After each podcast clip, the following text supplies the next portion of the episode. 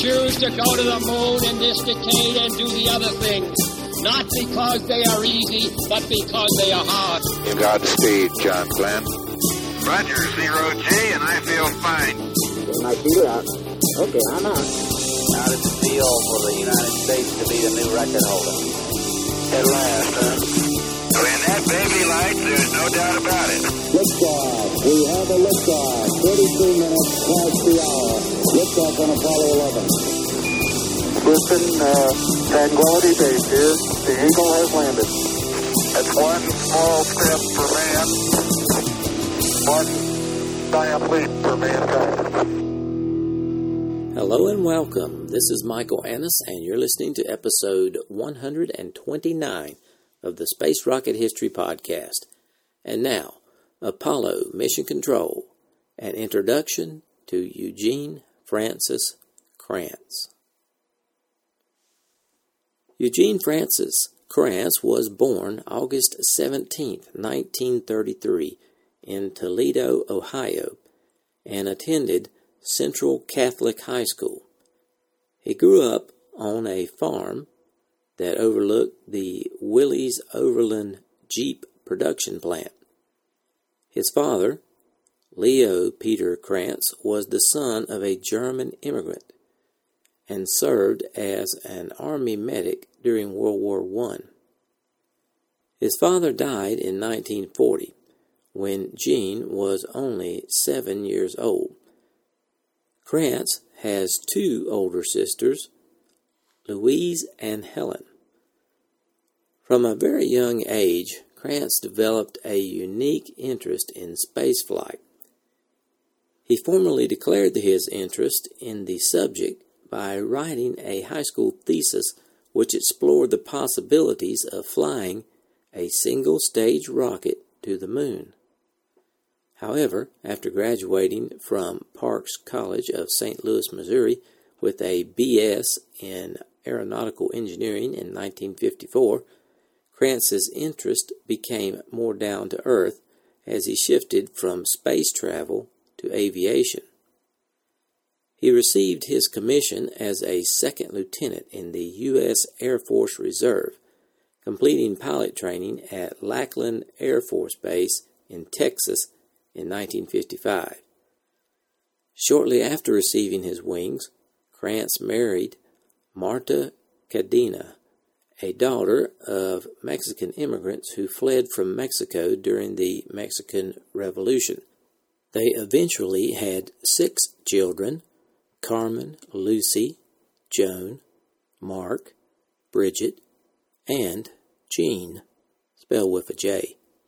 The Air Force sent Kranz to South Korea to fly the F 86 Sabre aircraft for patrol operations around the Korean DMZ.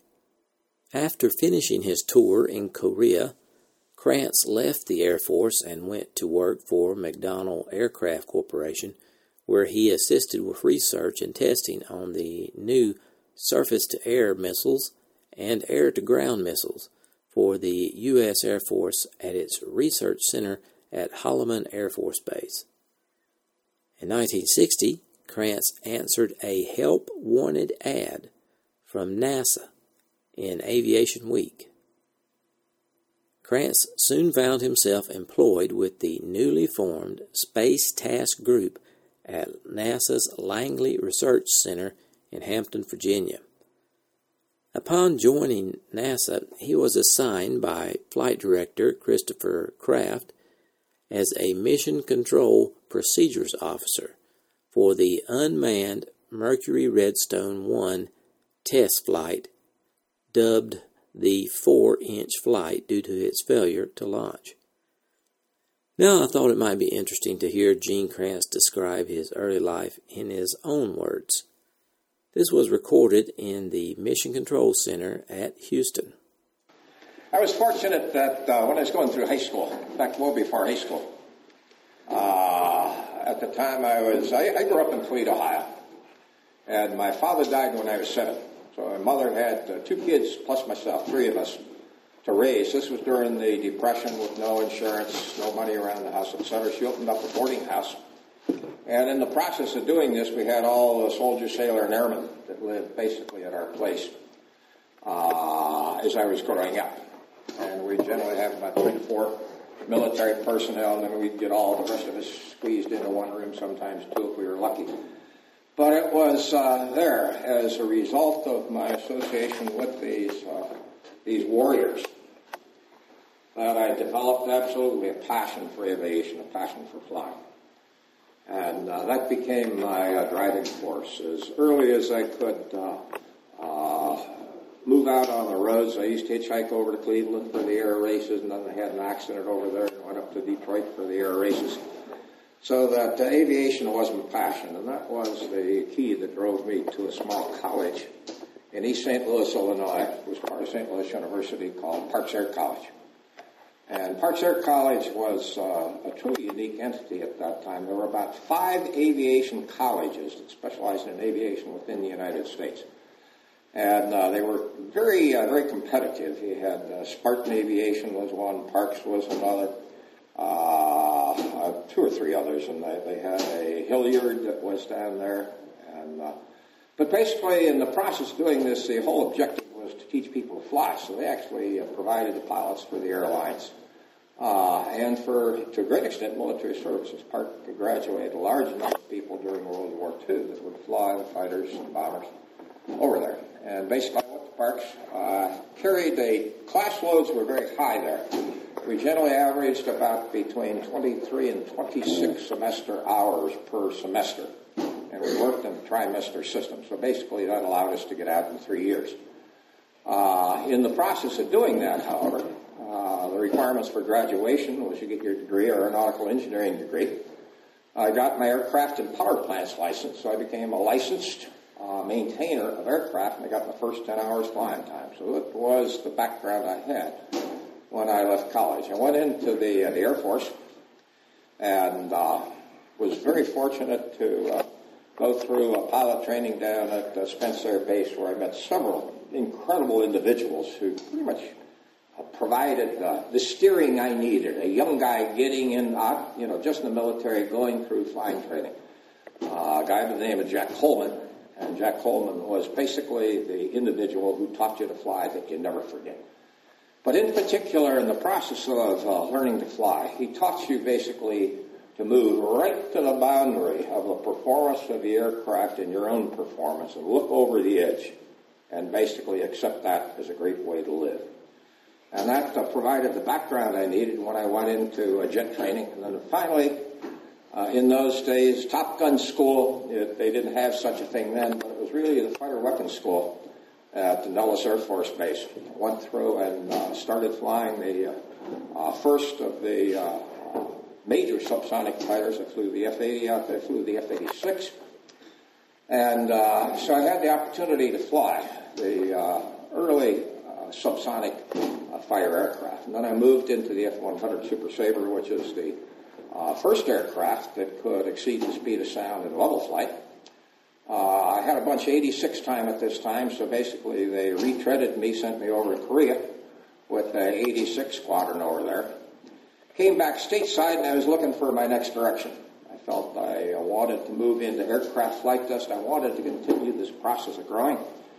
And I was fortunate to get a slot in flight testing of the early jet bombers, the B-47 and B-52. And spent uh, several hundred hours in the business, and it was an interesting test program. The B-52, it, basically it was relatively new in the production line. We were going through adapting various weapon systems through it. Uh, we dropped various shapes out of the bomb bay, see how they free fall. We put uh, ducts, I mean tufts all through the bomb bay and to back airflows in there and take high-speed photography.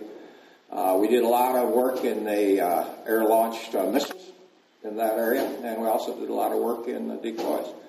But as I was uh, wrapping up, as we were wrapping up that program, I saw an advertisement in Aviation Week that indicated that they were forming a space task group, and I thought, gee, that's pretty cool. I sort of like the idea, and the and the words, the exact words, Space Task Group to determine the feasibility of putting an American in space. And I thought, gee, they don't even know they can put him in there yet. They were looking to see if it's feasible. and uh, basically uh, sent in the uh, standard uh, government form 52. About six weeks later, I got a call. They said, "Are you interested in uh, uh, joining up?" I said, "Yep." And about uh, three weeks later, I was at uh, Langley Research Center, uh, and basically went into a pool of other engineers that were there because uh, they still hadn't figured out how this organization was going to work. Some people were going to go to engineering, some down at Cape for launch operations, some into trajectory design, some in flight operations, some in launch operations, and pretty soon a guy comes along after about two weeks in there, uh, taps me on the shoulder and says, I'm Chris Kraft, you're working for me now. And then he said something very interesting. He says, I want you to go to the Cape, write a countdown, write some mission rules, and when you're through, give me a call and we'll come down and launch.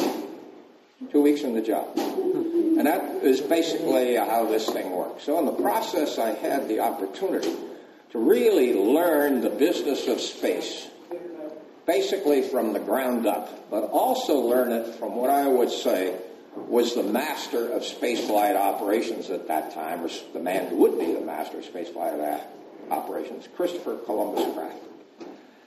So then uh, let's fast forward a bit, and I'll give you a bit more of the history, but I'll do it uh, in a slightly different format.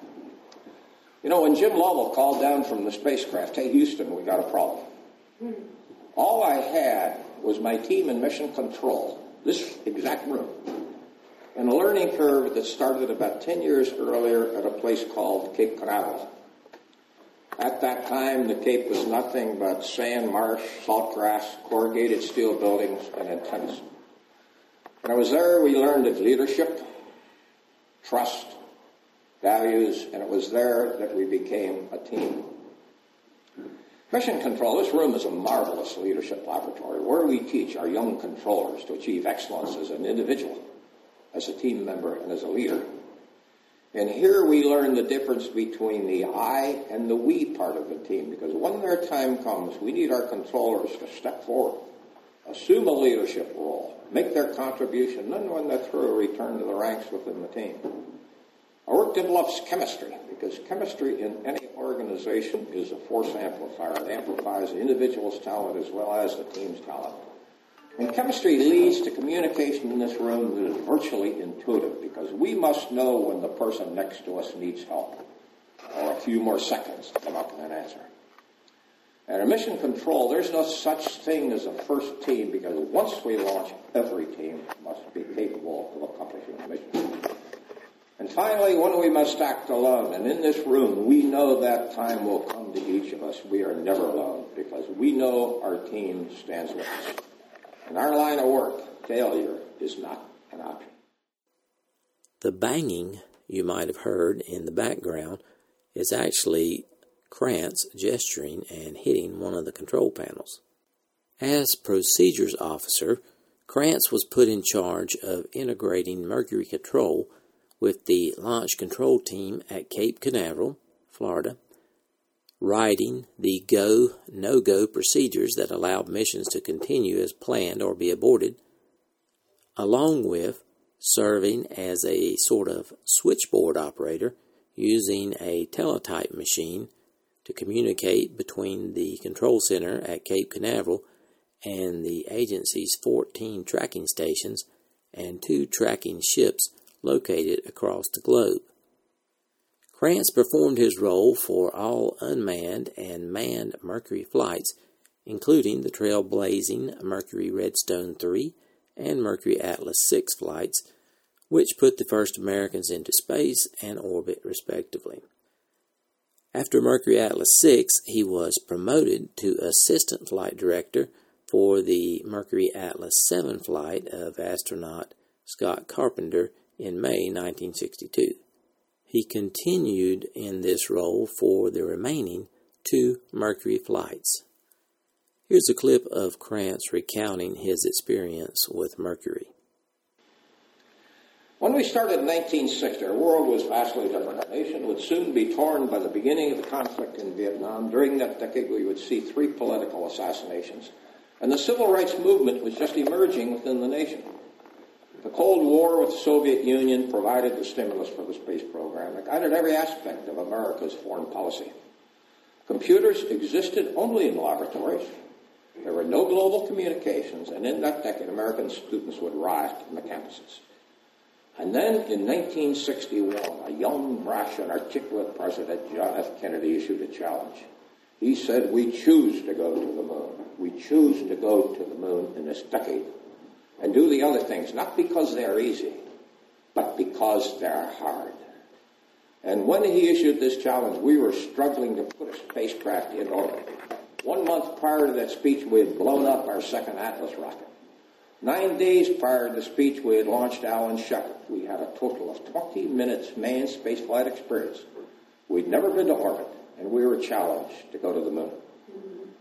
So engineers and people experienced in flight tests, and a small group of 31 Canadians and Englishmen from the Crackerjack Avro Arrow flight test team joined with the Mercury 7 astronauts at Langley Field in Virginia to form a space task group that would win supremacy in space.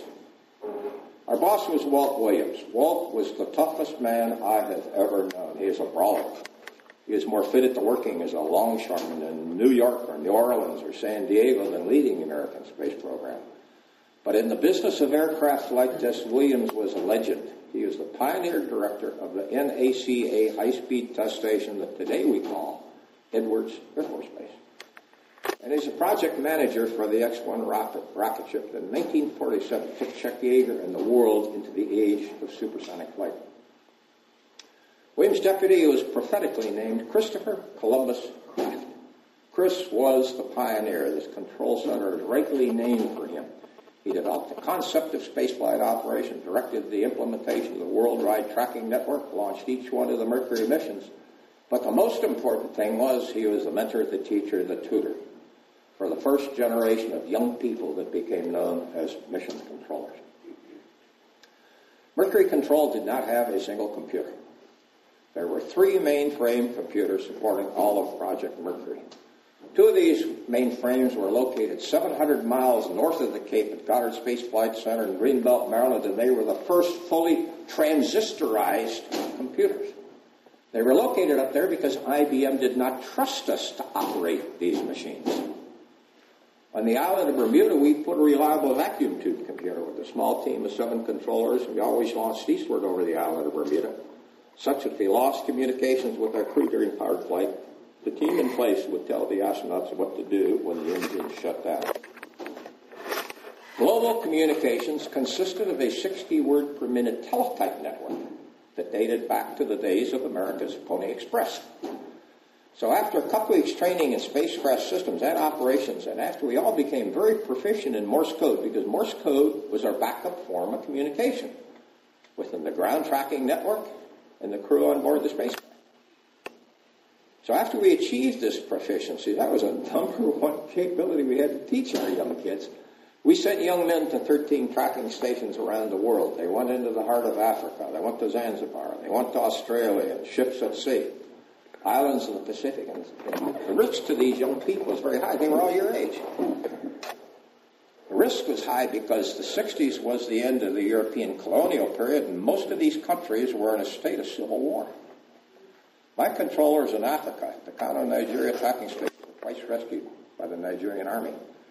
At Zanzibar, we would work on the protection of the Gordon Highlanders and the Queen's Royal Rifles regiments up there. They would surround the tracking station during contact periods, bring the controllers back to the quarters at the end of the ship. Station gunners at top of the stairs became so violent at that site that we shut it down after only three years. But these young folks at these sites were eyes, their ears, and voices as the spacecraft passed overhead. And for their age, they were given incredible responsibilities. Now, we first went into space in Project Mercury, and each one of our launches was a chapter in the history book of spaceflight. Our mistakes were violent, they were brutal, they were visible. Two of our first three Atlas rockets exploded shortly after they left the launch pad.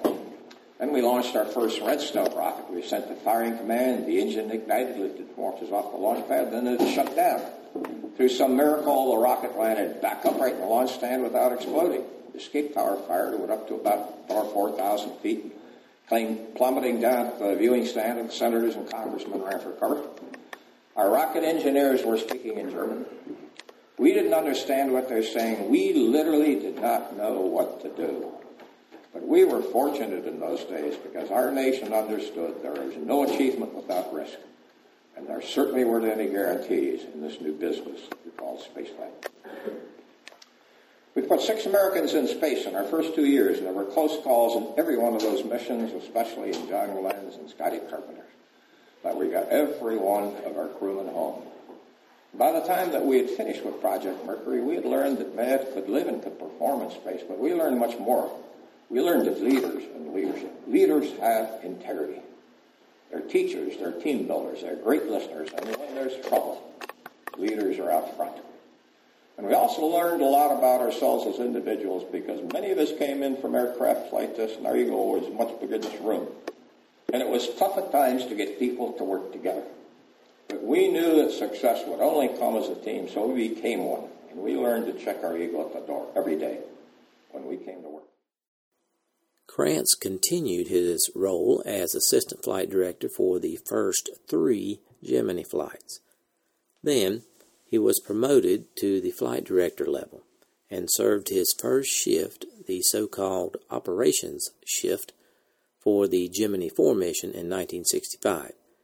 This was the first U.S. EVA and a four day flight.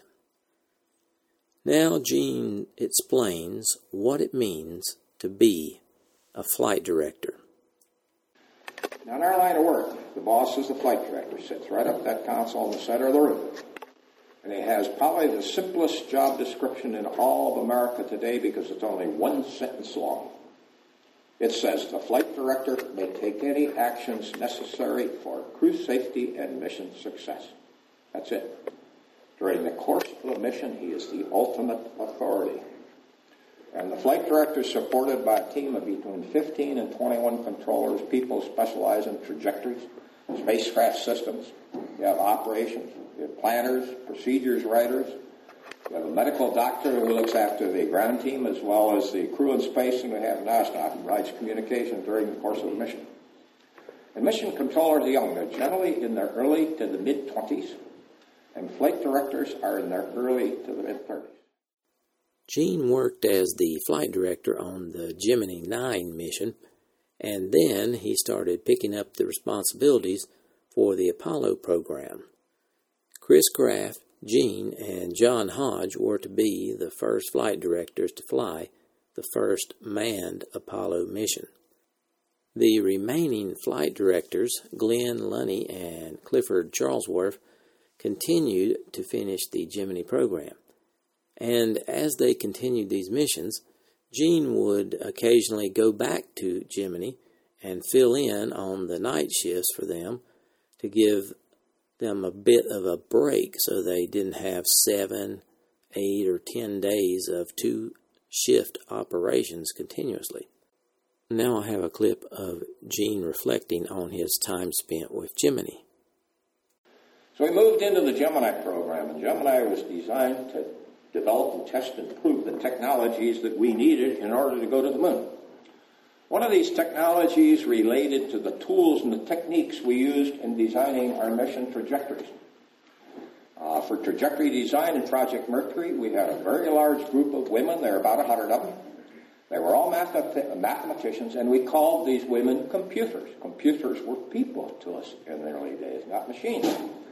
And these women would travel this from the headquarters at Langley Field in Virginia down to the Cape for each one of the launches, and they'd bring their uh, calculators along. They'd get down to the Cape, they'd punch away at the numbers, they'd write the answers down, they would plot it in graph paper, and these women would do this endlessly day after day just to design a single Mercury trajectory. Well, this approach wasn't going to get us to the moon. It wouldn't even get two spacecrafts rendezvous in Gemini. So they finally did get computers, and each one of these machines was as big as a house. Five of them filled the entire first floor in a new mission control center in Houston. And even put a small 4,000 word computer on board the Gemini spacecraft. But the problem was we had no computer experience. So I went to the colleges and universities throughout our nation and brought in the young people who were working with computers in laboratories. We went to the Army Missile Command at Fort Bliss in Texas because the Army had been working with computers in the ground air missile program and we, we basically hired the corporals and sergeants, there's discharged. And we took these new recruits and merged them with Mercury veterans, and they started working in the edge of all knowledge, all technology, and all experience.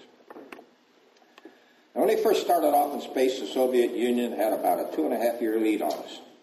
But when Ed White stepped outside of the spacecraft in the Gemini 4 mission, we had now narrowed that lead down to mere months. And then, on the next two missions, for the first time, we set American and spaceflight records. First for mission duration, and then we rendezvoused two spacecrafts. And when we had accomplished this rendezvous, we had developed the technologies needed to reach further into space. We had the confidence to use these new technologies. But we continued to learn of ourselves and of our work. We learned of discipline, of focus so intense upon the objective that we would never do anything personally in this room that would compromise achieving that objective. We also found the value of high morale because we now knew we were succeeding because our beliefs our mission, our team, and ourselves. After Gemini, Kranz served as a flight director on odd numbered Apollo missions, including Apollos 7 and 9, and he was the flight director for Apollo 11 during the moment the lunar module landed on the moon, and he was the flight director on Apollo 13.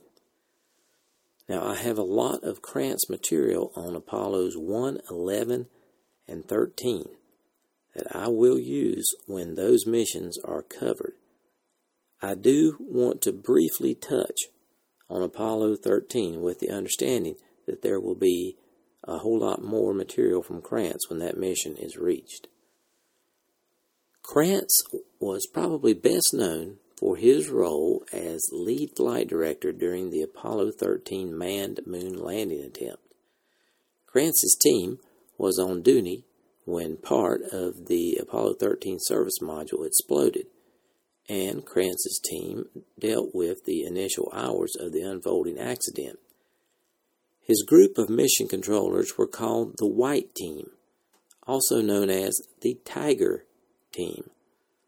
The White Team set the constraints for the consumption of spacecraft consumables, such as oxygen, electricity, and water, and controlled the three course burns required to return to the Earth from the Moon, as well as the power up procedures that allowed the astronauts to land safely back on Earth in the command module. Kranz and his team, as well as the astronauts, received the Presidential Medal of Freedom for their roles. Now, here's a word from Gene Kranz on his Apollo flight directors. A uh, few words about my uh, flight directors. I always operated with four flight directors. Uh, we did this to balance the training load at the beginning as the mission uh, was starting up because it's very irregular and, and literally the, the training in here is as grueling and maybe even more grueling than missions in most times. So it's very intense, very extended. Uh, also, our shifts are very irregular, some very short, some very short, so this gives the idea of moving a team in and out, giving a break at the midpoint of the mission. Most important reason, however, is one team is always designated as a crisis management team. And that happened to be my responsibility for 13. As soon as a problem occurred, it was up to me to get my team out of the shift rotation sequence, address the problem, come up with the solutions, and return to the console only when we had the answers. Uh, Glynn Lunney, the black team leader, was the youngest at 32. He came to us as a co-op from University of Detroit. Was the first person I ever knew who worked with a computer. So he was the go-to guy to get the answers. I was the oldest of the flight director, 37. My team color was white. Uh, Milt Muller was maroon, Jerry Griffin gold. The remaining three of us were all fighter, fighter pilots. We flew the late subsonic and early supersonic aircraft in the 50s, and I believe it was learning to live uh, with the risk of uh, early jet aviation that really allowed us to keep our poise for the very young people we room. Our nation abandoned the moon. Gene Cernan was the last human ever to walk on its surface. For us, it was a marvelous time to live because we believed in this dream they were given by John F. Kennedy, and we considered ourselves privileged and proud to be part of the brotherhood that formed in the early years of spaceflight. And we thanked our country every day they gave us a chance to participate in this great adventure. So this is the uh, story of mission control, of Apollo 13, but it's more for a story of a group of young people just like yourselves maybe a couple of years, and a team that truly believes that in our line of work, failure is not an option. Thank you very much. Kranz continued as a flight director through Apollo 17 when he worked his last shift as a flight director overseeing the mission liftoff, and then was promoted to Deputy Director of NASA Mission Operations in 1974, becoming Director in 1983. He retired from NASA in 1994 after the successful STS 61 flight that repaired the optically flawed Hubble Space Telescope in 1993. In addition to having written Failure is Not an Option, which was adapted for cable TV for the History Channel in 2004, Gene also flies an aerobatic aircraft and serves as a flight engineer for a restored B 17 Flying Fortress. Now I want to list just a few of the many awards Kranz received Sperry Award, NASA Exceptional Service Medal, Presidential Medal of Freedom, NASA Distinguished Service Medal, NASA Outstanding Leadership Medal, NASA SES Meritorious Executive, Robert R. Gilruth Award, Lifetime Achievement in Aviation Award, NASA Ambassador of Exploration, Rotary National Award for Space Achievements, selected to National Aviation Hall of Fame in 2015, and Honorary Doctorate of Science from three universities, just to name a few. In conclusion, NASA's flight directors were pivotal to the success of the Apollo program. Throughout his distinguished NASA career, Kranz took on progressively larger and more capable roles, beginning with Control Procedures Officer and ending with Director of Missions Operation. Kranz's career was marked with some of the most noteworthy Apollo missions the first moon landing on Apollo 11, the Apollo 13 near disaster, and the last landing on the moon with Apollo 17. Spaceflight is dangerous and an exacting business. Irreversible decisions must often be made with incomplete information under strict time pressure. Often the su- success of a mission or the safety of the crew can depend on these single moments. Kranz was confident in his ability to swiftly and correctly come to understand the salient aspects of these kinds of critical problems. Like any great leader, he was able to synthesize the provided information into a course of action that would ultimately become a solution, and he was able to stay cool and collected as he did so.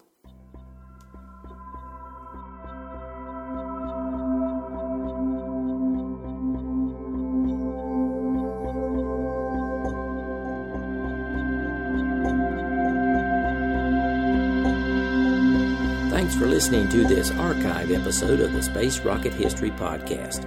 If you are financially able, please support the podcast by going to the homepage, spacerockethistory.com, and clicking on the orange donate button or the Patreon link. Thanks.